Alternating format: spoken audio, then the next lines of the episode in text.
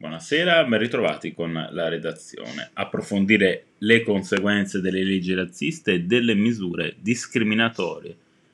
dei regimi nazifascisti sulla professione e la vita degli architetti ebrei in Italia e in Europa centrale, il cuore del nuovo e articolato progetto culturale promosso dalla Fondazione dell'Ordine degli Architetti di Milano, in collaborazione con gli ordini di Bologna, Roma e Ferrara. Al loro fianco anche la Fondazione Centro di Documentazione Ebraica Contemporanea di Milano, la Fondazione Maxi di Roma e l'Università Comenius di Bratislava. L'obiettivo di questa ampia collaborazione, sottolineano i promotori, è duplice sia informare e sensibilizzare professionisti e non sull'impatto delle discriminazioni sul mondo dell'architettura, sia fare memoria di come l'antisemitismo abbia portato a queste esclusioni. Tra gli esempi più noti il caso dell'architetto Alessandro Rimini negli anni 30 del secolo scorso progettò e costruì il primo grattacielo di Milano, la Torre San Babila.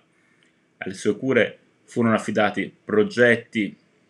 di cinema e teatri, tra cui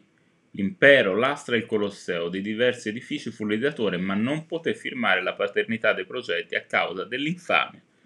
delle leggi razziste emanate dal fascismo nel 1938. Ricostruire la memoria di questo tragico passato storico, affermano i promotori, è utile a fornire uno strumento vivo per prevenire future intolleranze e favorire il dialogo a partire dalle storie individuali dei professionisti coinvolti per comporre un pezzo di storia comune e decostruire il discorso